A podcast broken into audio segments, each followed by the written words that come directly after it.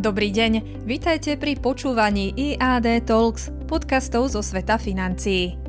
44-dňová premiérka Rezignácia britskej premiérky Liz Truss je tvrdým budíčkom a pripomienkou pre politikov, ktorí budú musieť urobiť ťažké rozhodnutia v čase vysokej inflácie a v prostredí rýchlo rastúcich úrokových sadzieb.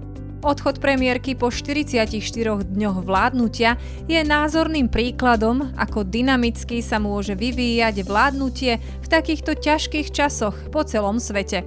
Za posledné 10 ročie nízka inflácia a ultranízke úrokové sadzby poskytovali vládam na celom svete priestor na míňanie viac a na hromadenie dlhov bez toho, aby toto nejako značne znepokojovalo investorov. Tie dni sú preč.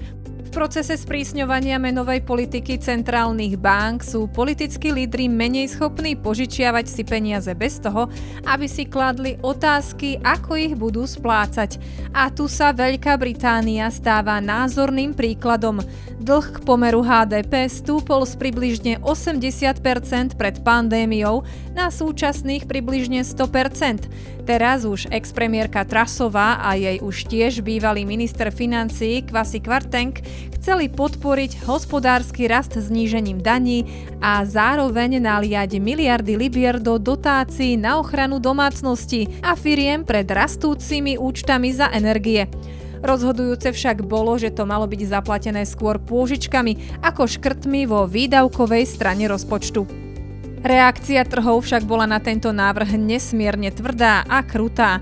Britská libra klesla na rekordné minimum a chaotický výpredaj na vládnych dlhopisoch Spojeného kráľovstva prinútil centrálnu banku zasiahnuť a minúť miliardy libier na stabilizáciu trhu s dlhopismi. Mnohí ekonómovia a stratégovia to hodnotia nasledovne. To, čo sme tu videli, bola kombinácia nesprávnej fiškálnej politiky v nesprávnom čase, keď súbežne rýchlo rastú aj úrokové sadzby. Dôveryhodnosť, ktorá sa raz stratí, sa podľa ekonómov a investorov len tak ľahko nezíska. Touto krutou lekciou si dnes prešla Veľká Británia. Uvidíme, ktorá krajina bude nasledovať.